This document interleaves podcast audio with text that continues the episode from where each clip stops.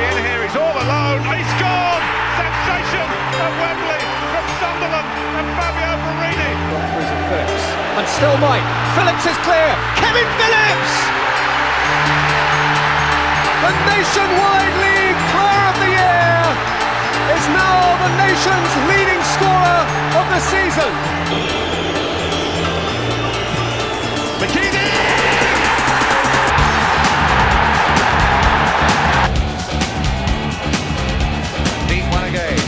Watson is right in there. So to is Halom. And Porterfield!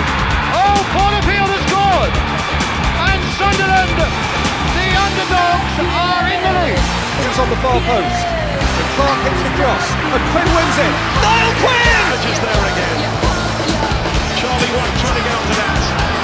Wyke in.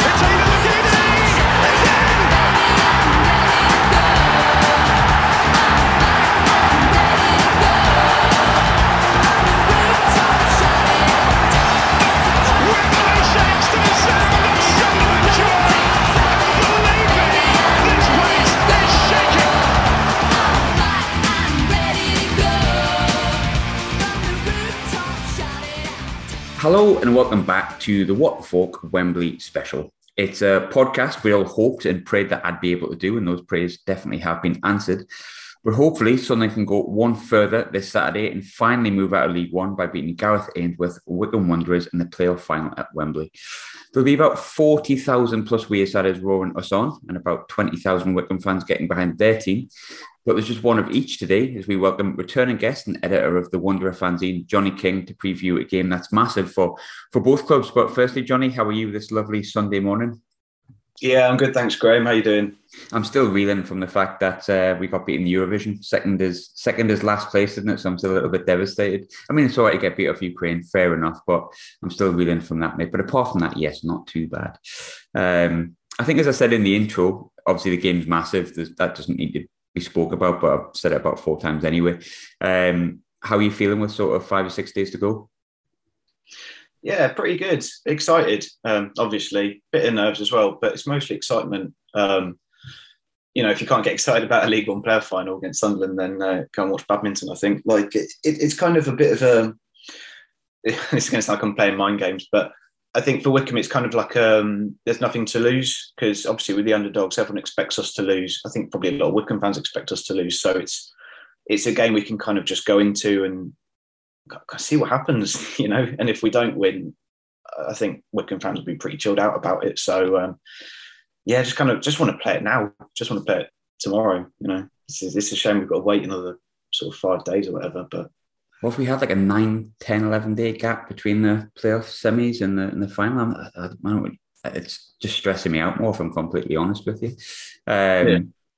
I think, as we always do, obviously we start from the top and we normally look at the most recent game, but in, in this instance, we'll look at recent games. We obviously beat Sheff Wed over two legs. Your side obviously was really impressive, and the fact that you overcame, in my opinion, one of the best sides in the division in MK Dons. How impressive were the performances between those two legs? Um, yeah, the, the, the first leg in particular was um, a really good performance. Um, and we kind of did kind of, it was like the perfect kind of performance you want. We were quite good going forward, really resolute at the back. Um, we, we would have taken a 1 0, I think, but to, to, to get a 2 0, it, didn't- it didn't kill the tie off at all. People always say it's, you know, it's the worst scoreline to take into a second leg, but um, it really, you know, bearing in mind this is a Milton Keynes side that did the double over us in the league, um, it gave us a, so much confidence going into the second leg. And, and even though we probably knew we we would struggle in the second leg, it that it just gave us that breathing space, which you know ultimately was was just enough to get us through. Um, second leg, it was a real back to the wall job, and it was a bit more of the kind of like, you know, what what a lot of people's probably perception of Wycombe is that you know we did run the clock down and we did kind of try and kill the game as best we could, but you know sometimes you you got to do what you got to do, and um, it was you know it was pleasing, particularly against against that lot as well. I was glad we did that. It was funny because the game itself was like we Sheff Wed Sunderland. Going to sound arrogant again, but it's fine. Was billed as like the huge playoff game, and there's a few people said, "Oh, it should have been the final." And I kind of get, I understand that from a perspective of the whole the ground would have been 40, 40k, 40k, and all that kind of stuff. But nonetheless, that was the one that was talked about quite a lot. Whereas Wycombe versus MK Dons was like the clash of the two styles. And I looked at some of the stats from the second leg, which is really interesting. I think actually it was you that posted it. Obviously, MK Dons won the game 1 0 on the night, which is technically a defeat. But looking at the stats, it was 29 shots from MK Dons to Wycombe's 2, 69% possession at Wycombe's 31, 87% pass accuracy to Wycombe's 59, and 18 corners to 1. The first leg was was far closer statistically, even though that was 2 0 but ultimately you've won the game over over the two legs. Is that evidence that even as unattractive unattractive as maybe Wycombe style allegedly is, that Gareth Ainsworth ball does work really well for you? Yeah, absolutely. I mean, uh, the same stat got brought up before the 2020 League One final when Oxford were like top of the you know table for all everything, and we were we were bottom. And I think it kind of goes to show that all that kind of stuff I'm not saying doesn't have any bearing, but it does kind of go out the window in these games. That They're like they're like cup games. Um, they're like FA Cup games where you, you know so many times you see the the, the better footballing side struggle. Um, you know, I think over the two legs we showed we can play different ways, and and we have evolved under Ainsworth and can we can get the ball down and, and, and play when it's appropriate, but um, clearly, we were set up very differently for that second leg because we knew it was going to be a different type of game. Um, I suspect, to be honest, going into this final, Sunderland fans might want to strap themselves in because I suspect we'll probably it'll be more like the second leg. I think we found at the Stadium of Light in the league this season. If we try and out tippy tap Sunderland, it's, it's going to go very very badly for us. So um, yeah, it, it, might be a bit more sort of direct and physical at Wembley, but um, yeah, you know, I, I, yeah, the, the, the, two the two playoff games, uh, the two semi final games did show we've got we can kind of mix up how we play depending on what the situation requires.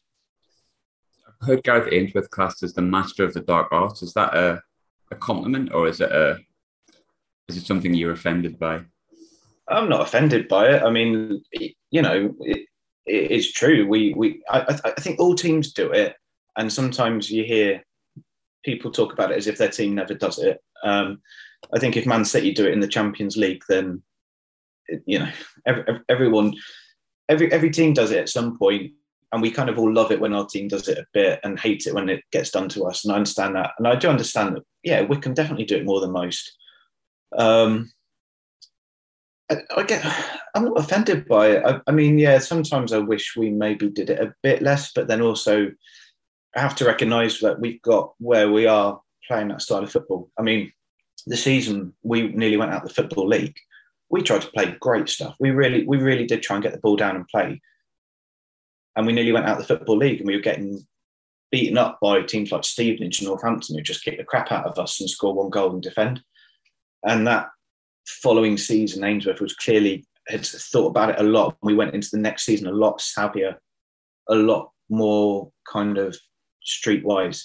And we had like instant results because within the space of 12 months we went from staying in the football league on goal difference to reaching the playoff final. So I, i'm not i'm not i'm not bothered by it and fans are absolutely absolutely entitled to kind of point it out. And yeah no one likes seeing it done to their team and all i can say is you know as, as long as it's within the boundaries i think you know we're not going out to like try and hurt anyone or anything like that um, you know like the old wimbledon side but you know, there's just there's different ways of playing football, and at the end of the day, we're out there to try and win a game of football. So we'll do whatever we've got to do. Absolutely, I think the big thing for me as well is um, maybe not the same because Sam Allardyce obviously managed England. We're talking a different league as well. Um, but when Sam Allardyce was with us, there was a lot of the direct. Oh, he plays direct football. He does this, and it was some of the most enjoyable football I've came across because a we were we were winning games in that six month period. We looked like we had a an idea and an identity and it does create like a, a siege mentality. Is that kind of from a Wycombe perspective? Is that a huge benefit that most people think, with all due respect, Wycombe play shite football and they just do those in swinging corners and you surround the, the goalkeeper. If if you think everyone thinks well, we're shite and think we're rubbish at football, that's actually a siege mentality. That's kind of fine. We'll just continue to do it because it works. Yeah, I think definitely Ainsworth make, makes all that work to our advantage, and he does create a very good kind of he fosters a great team spirit and an us and them mentality, and, and it it definitely has helped us over the years. Um, yeah, it, and yeah, and, and I and I do I do understand that other teams don't like it, but but it is, it is effective. And even though teams know we're going to do it, there's very few teams have found out how to counteract it. And you know, it's partly because we're punching above our weight. To be at this level, we're punching above our weight. With most of our football league history has been spent in the in the fourth division. So just being in League One is kind of above where maybe a club of our stature should be. So it's this is kind of what we have to do to get out of League One, the, the right, you know, at the right end. Um, if we were down in League Two, I'm sure we'd be, we'd be getting the ball down more and playing. Um, and if we do do go up up to the Championship, we'll probably have to dig in even more because it'll be, you know, even more, um, you know, better sides. With Wycombe itself, obviously we're discussing the way you play and things like that. And it's funny, I was chatting to obviously I had the Sheff Wed preview before the game of the, the two legs. And we are chatting about style of playing. Um, we chatted with the, the Sheff Wed preview show, a guy called James, great guy. And we chatted about styles of play as you always do and the way that teams work. And um, as said to James, said, look, obviously we're both probably sides that like to get down on the floor. And in regards to the way Sheff Wed play, you get the ball on the floor and Darren likes to play football. What do you struggle against? And the answer was we struggle against Wycombe. Um, so we really struggle against that. And I thought, well, fair enough. And there's a few teams that do struggle against the more physical sides. I think we have done, especially under Johnson. But for Wycombe, what do you struggle against? What are the kind of sides that unfortunately you can't seem to use your standard style against and you come up against a bit of a brick wall? Weirdly enough, every time I've seen a struggle of, of late, it's been against sides that basically do the same thing what we do. Um, I'm, I'm specific. Wimbledon immediately popping my head because we always seem. I, I, can't remember the last time we beat them. I mean, I don't want to sound sort of really arrogant, but they're not a good side. They've never been a good side when I've seen them. We've always struggled against them. Um, we've always struggled against teams like Stevenage. Um, even this season, we came up against them in the League Cup and struggled against them. And, and it, it's like um, that Wycombe fans talk about Wycombe being out Wycombe quite a lot. Um, and Wimbledon are really, really, really effective at that. Um, a team like Sheffield Wednesday or Sunderland who get the ball down, of course, there's more technical ability there. There's more, um, you know, that they're attacking attacking players and able to kind of work up their way through our defence. But um, I didn't really want to come on to it, but I'm going to because we spoke about it off air anyway, so I might as well. And there'll be a lot of Sunderland fans interested, and I think a few Wycombe fans as well. But your chairman released a statement last week which referred to Sunderland as a Netflix club or something along that lines. It wasn't well worded. We both kind of agreed with that off air. Um, obviously, that's going to raise eyebrows on Wearside. Um, obviously, we were kind of like, "What? Where's that come from?" Um, but I noticed on the flip side, as soon as I spoke to you and saw a few sort of quote tweets underneath it and sort of replies to yourself, your fans weren't too impressed either. We're about four or five days after that came out. What's the feeling around that in the Wycombe fan base? The statement. Yeah, it's interesting one. So I think, yeah, like like I said to you at the time, I was really surprised that Rob Couhig would say something like that because one, he's very careful about how he talks anyway. I mean, the guy's a lawyer; like he doesn't like not someone who runs his mouth off. Um, but he's also, I've always been impressed how respectful he's been. I mean, obviously we've had a few issues, you know, like in 2020, Peterborough, um, Darren MacAnthony threatening to sue clubs who didn't vote the way he wanted, and the the controversial debate um, the stuff, the ongoing stuff with Derby County, and, and and you know he's he's had kind of some really shocking abuse online from Derby County fans, and it's and he's been able to kind of just sort of rise above that. So I was it seemed really out of character for him to come out with something like that. And so the interesting thing is, because it was a bit of a weird sentence. It said like, was it a, a club that is a Netflix show, which kind of isn't a sentence. That statement is still up on the website, um, I must admit, I haven't actually checked this myself, but I have been told it's now been amended to a club that has a Netflix show, which, I mean, the damage is done. like, it's not going to cut any ice with a lot of Sunderland fans, I'm sure. But that kind of makes sense to me that maybe we are literally just, just a really unfortunate typo. Um, if he was trying to just demonstrate the disparity in size between, you know, this club has all these fans, it has a Netflix show, and the other one is Wycombe. That makes sense, and that in itself, I don't think there's anything wrong with making that statement. Um, so because it because it would be so out of character for him to come and, and, and say something like that, I kind of am prepared to give him the benefit of the doubt that it was simply just a really, really unfortunate typo. But I fully accept there's going to be a lot of Sunderland fans who probably aren't going to buy that. But um, genuinely, like, yeah, I came out straight away, and lots of Wycombe fans did, and said, "Oh, this is like this is really embarrassing. Like, has he done that? He needs to apologise or clarify it." It would help. excuse me. It would help if Rob did clarify that it was like a typo or whatever. But uh, yeah, I am happy to give him the benefit of the doubt because it. I, I, don't know him well, but I've met him a couple of times, and he's he's he's a good guy. He, he is a good guy, and he he's quite he's always quite respectful when he talks about other clubs, even clubs we maybe don't have a great relationship with. So, you know, I don't think there's really any bad blood with Sunderland. So I don't know why he would say something like that otherwise. Yeah, it, it just seemed out of nowhere. I tell you what, I was quite interested in. Obviously, you can't speak for anyone else, right? But let's just pretend we can get in that Wycombe dressing room. How do you think the likes of Gareth Ainsworth and the players might have reacted to that? Because it felt a little bit, if it was, if the shoe was on the other foot, like if it was our chairman doing it in another way, it would feel like like red rag to a bull. Like you're kind of like yeah. doing the team talk, I suppose. So how do you think the team would react to that when they seen it? Do you think that's a bit like, oh no? yeah, I think I mean, I don't know how much the players and stuff look at stuff on the website, but I'm sure they, if they did hear about it, they would kind of think, "You're not helping us. Like, let us just sort of go out there and you know, don't don't rile them up. Don't give you know, don't give them a team talk for them." Um, I mean, yeah, and it's certainly if it was the other way around. I mean, I know you know Gareth Ainsworth used in the 2019-2020 season 442 predicted did a predicted table of Wycombe bottom and Ainsworth just pinned it up on the dressing room wall. And I think also he might have even used pinned up copies of uh, tweets that other clubs fans made about us during that season as well. Just like this is what everyone thinks about you, go and prove them wrong.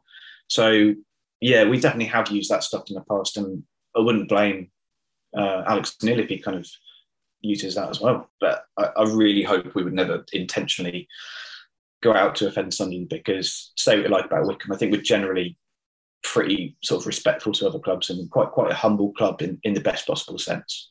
Yeah, I think I said like off air, didn't I? I said like to you before last week when it first came out, I was like, it seems like a bit of an unwickham thing. Um, mm.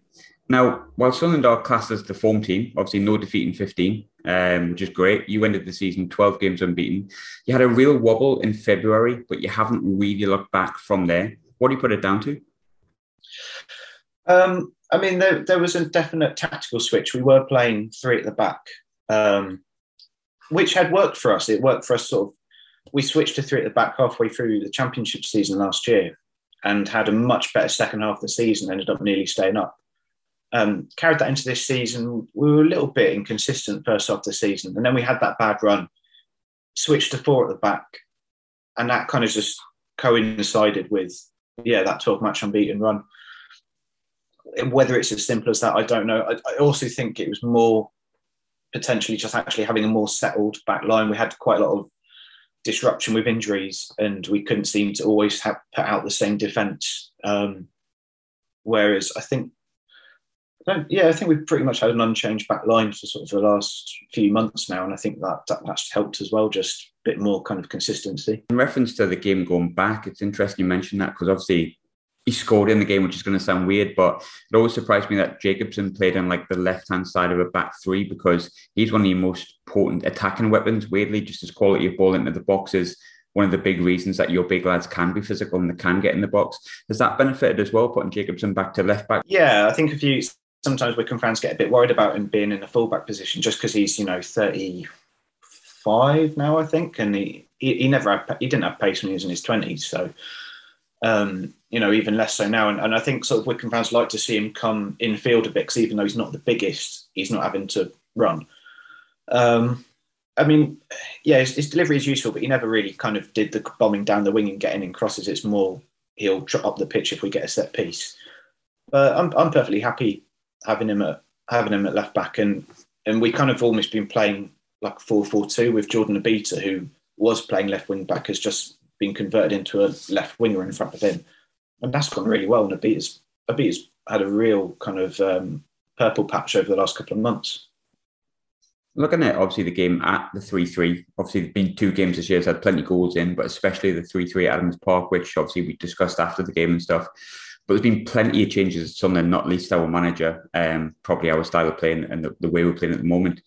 You've already mentioned the formation will be different for yourself, but what other differences can we expect from Wycombe? Um, I think probably we won't see Wycombe showing as much an attacking endeavour as we did at Adams Park because I think just because of the occasion and because it's a kind of a winner takes all thing.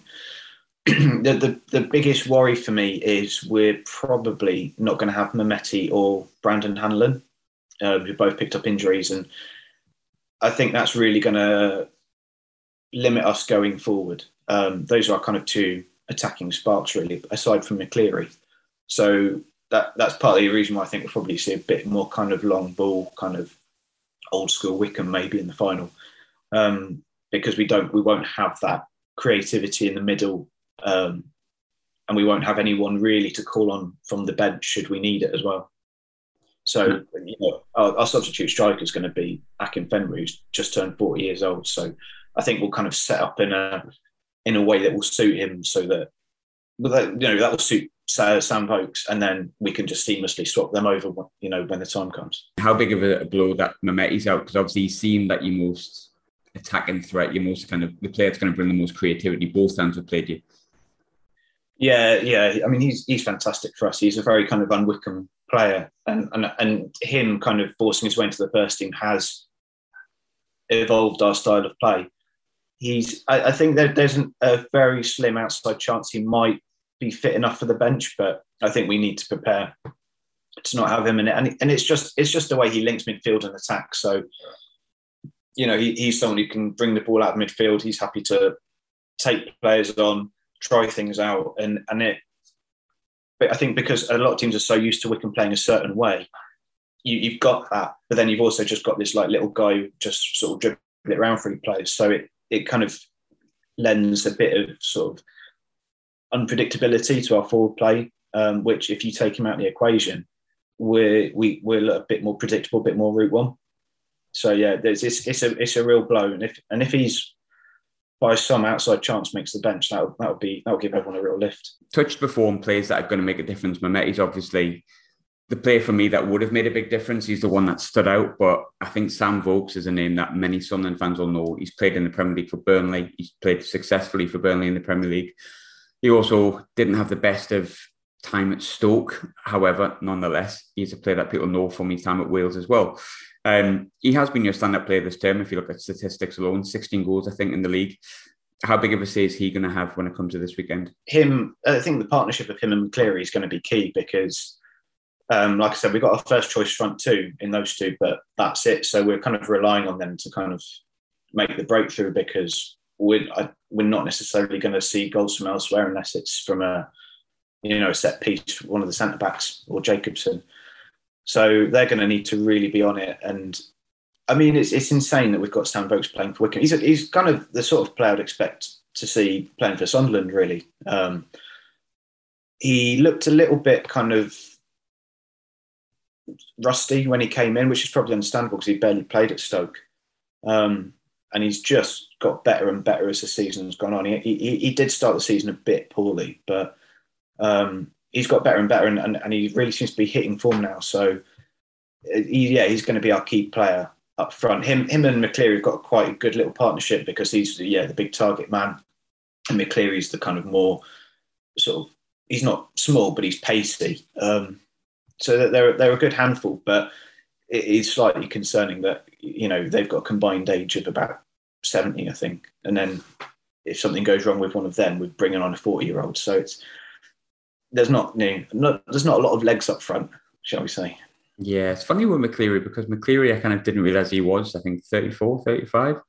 Yeah. Um, feels like he's been around, but not for that long. Um, but he is 34, but he's still got plenty of pace, still caused plenty of problems, and he's getting in a lot of people's team of the year. McCleary's obviously a, a player that I'd also looked at as someone who's potentially dangerous between Vokes and also Mehmeti, but who, unfortunately for me, the name Adebayo Akinfenwa with six goals to his name and 40 year old playing his final Wycombe game and his final game before his retirement does really worryingly for me have a story to it, and I don't like that. That is my big worry, if I'm completely honest with you, based on nothing but superstition and just it potentially being a story. He is unlikely to start this weekend. I think he will come on at some point, especially if you're you're chasing the game or you need a goal. How much of a say can actually have in the game? Does he look like he's winding down? Does he look he's 40 years, or is he still making an impact when you when you need him to? Uh, yeah, I, I kind of thought in the championship. I mean, I think the championship, with the utmost respect to the guy, the championship was a step too far for him, and he he did struggle. Uh, it, partly because he he played a lot more football at the start of the season than Wycombe had planned for. We bought in Uche Ikpeazu to, to lead the front line, and Bay was going to be an impact sub. Uh, Ikpeazu signed for us, immediately got injured for the first half of the season. So, with no other option, Akinfenwa played, like, started nearly every game and played a lot of 90 minutes. Um, when he was playing, he was all, he, he was playing on a knee injury, and I think that caused him a lot of problems. And yeah, just just the championship was a bit too much and I did wonder if he'd retire at the end of that season. But this, yeah, I think you can see, you can definitely tell he's he's ready. He's ready to hang up his boots. I think, and by that I don't mean that he's not putting the effort in. I just mean you can you can see he looks tired. Like he'll come on for twenty minutes and and and be really blowing by the end of that twenty minutes. But he can still. He's because of the sort of player he is it just needs that one ball to like just land right on his forehead. You know, he, he can't move, but if you like ping the ball right at him, there's you know, there's, he's one of the best in the business at getting a header on target. And you know, when he comes off the bench, when he's been coming off the bench this season, if we're chasing the game, there's a bit of me that thinks, well, can't can't really see him pulling it out of the bag. But I mean, he has done, and uh, you know, he's got us out of danger. Uh, you know, the game, the away game at Wimbledon is a perfect example where just looked like it's going to be one of them days where we're going to lose 1 0. And he, he came on, wasn't getting anywhere, getting any joy. And then late on, just the, the right ball comes into him and it's, it's in the back of the net. And, and yeah. that's what he can do. Six goals is not a bad return considering how little he's actually played in terms of minutes. Um, hmm. On to Sunderland, as always, as I always like to do. Um, obviously, the game, as I said, is enormous, massive. I've said all the big buzzwords that indicate the game is quite big. Um, you've sold in a really impressive 16k at the time of speaking, which sounds patronising, and I said that beforehand, but you are a smaller town than Sunderland, and historically, a smaller club, 16k is much bigger than what you'd normally get. Um, it's a good amount of people to come along. However, it does still mean that we have double the amount of fans that are going to be in the ground. We've sold at time speaking over 40,000 and I think we want more. Um, how important do you think the crowd swing could be in regards to the game? Yeah, I think it will it will definitely help. And there'll be, yeah, no doubt, probably well, potentially three times as many Sunderland fans. Um, and you know, hopefully, you know, we don't want to see Wembley empty. So if you if you can sell the tickets, then fair play. Um, I would be surprised if we could sell more than 25,000. Um, so I don't think any Wycombe, I've not seen any Wycombe fans saying, don't give them any more, like, we'd rather see Wembley full. We kind of used to being outnumbered, so it, I don't know how much it will really like have a bearing on the fans. I, yeah, I think probably the players are used to the Wycombe fans being being outnumbered, so it's not. I'm sure it, it does help, and I'm sure the atmosphere is going to be great, and I'm sure that will lift the Sunderland players if that's all they can hear. Um, but I, I, think the Wycombe players are kind of already conditioned to not really being able to hear what Wycombe fans are singing. It's just a bit of a shame, but you know, it is what it is. Such as life sometimes, isn't it? Um, Ross Stewart, obviously the player that I know is going to stick out like a sore thumb for you, is four goals against you and one really harshly chalked off at Adams Park. I'm going to say five. Um, but we are on form, as I said before, 15 games unbeaten. We're not doing too bad ourselves. We've come to two really good games against Sheffield, which you, you may or may not have tuned into. Um, from what you've seen of Sunderland outside of obviously the games that weren't too long ago in January and, and August, I think, which players are concerning you most going into the game on Saturday? Yeah, funny enough, the player that's always kind of really stood out for me, even more than Stewart, is uh, Embleton who I really like. He's my favourite. I say he's my favourite Sunderland player. Not when he's playing against Wycombe. Scares the shit out of me when he's playing against Wycombe. But um, I, I, really like watching him play. I, I, really enjoy watching him play. I mean, obviously, there's also the boy Luke, who is he's back now. Yeah, he's fully fit now, which is good to see. Yeah. Um, Broadhead as well. He, I, I've been less aware of him in terms of watching him play, I'm I'm more aware of just keep seeing his name cropping up with like late goals um, over the last few months as well, where you kind of had that run where you were like it looked like Sunderland were going to lose, and then like you just see Broadhead ninety four or whatever. Um, so he concerns me as well because he's clearly a player who battles to the end, which, like I was saying, like if he's got those qualities, those are the kind of qualities actually we seem to struggle against more than kind of your classic good footballers. So yeah, it's, it's just yeah, basically just going forward. You really worry me because you've got this insane. You've got, you've got a championship level. excuse me. You've got a championship level attack. Where you know what will be interesting is I think it's fair to say maybe there's, there's still a few issues for Sunderland at the back. Um, so yeah, you've got you basically you've got a fantastic attack against what is quite a solid back line, and then a, an attack that doesn't score enough goals and is doesn't have a lot of um, reserves to call on against a defence that sometimes is good, sometimes is a bit leaky. So it's going to be quite well matched in that sense. In reference to, I think I asked this question a few times, sort of going back over the past few weeks, specifically since February, give or take. Um, Sunderland have obviously changed manager, which yeah, I don't need to tell anyone who's listening to this, but I think I speak for a bulk of Sunderland fans here, and I never say that, but I think I am speaking for the bulk of Sunderland fans the change of manager certainly makes me feel a lot more confident about winning Saturday's game under Alex Neil than it would have done under Lee Johnson. But on the opposite side of the fence, do you fear Alex Neil's something more than Lee Johnson's version? Yeah, I, I think I do. And I, I, thought Lee Johnson and Sunderland were, were good. I mean, started the season so well and looked great at the Stadium of Light. And then it just seemed to go through a really inconsistent patch. And I, I mean, I don't know why, but um, when even so when when you got rid of him i kind of thought oh i don't know like he's not like he's struggling exactly just a bit inconsistent but and i'm not a big advocate of like chopping and changing manager which sunderland seem to be kind of in a bit of state of doing but but neil's a great appointment for a start like for someone like that to come down to this level of football is a real coup and his experience i think it's probably been a big help in in in steadying the ship and, and getting Sunderland to be so so consistent towards the end of the season, just like, you know, like machine like, just getting the one nils battling to the end, um, battling to the end of games to get late winners and late equalisers, and that's what you want at this level, definitely. And yeah, um, he, I, he's a great appointment for you. I kind of I kind of wish you'd waited until waited until the summer to bring him in, but hey ho. Um, yeah, he, he's made you a def- definitely a, a, a, different animal coming into this game, and because I, I, quite fancy Ainsworth in terms of how he's able to kind of take the emotion out of games and just stay calm and set out his game plan. And I think he, he that often gives him a bit of an edge over most managers, but I don't think it does against Neil. I think that's that they're quite evenly matched on that front now. Yeah, that's one thing I don't worry too much. I feel like Ainsworth would definitely have something on Johnson. Mind, I'm not Lee Johnson's biggest fan. Um, on the flip side, I'm Alex Neil's biggest fan. Bit of the show I absolutely hate asking because I have got five right this season, which is slightly better than last year's tally of four, but there is a 46 game season, including the playoffs on top. Um, I'll give my prediction first, and I'm going to regret saying this, but I am confident. Don't know what it is, I just am. Um, I'm gonna say, oh, and I'm sorry in advance, Johnny. I'm gonna go three 0 Sunderland, but I'm gonna give you an opportunity to bring me back down to reality here. Well, I don't know about reality, but um,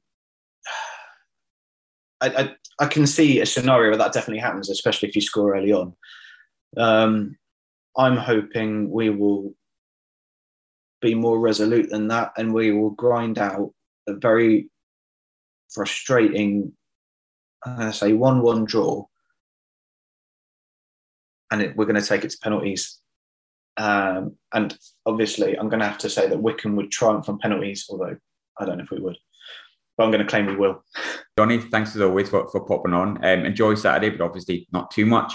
Um, and yeah, should be a great occasion. And if you listen from a Sunderland perspective, get behind the lads, which I'm sure you will. If you need a ticket, there's a thread on my Twitter page, which is at What the Fork Pod, where there's spares going up and people looking for spares. Um, don't care if you've never been this season. Don't care if you've been every game this season.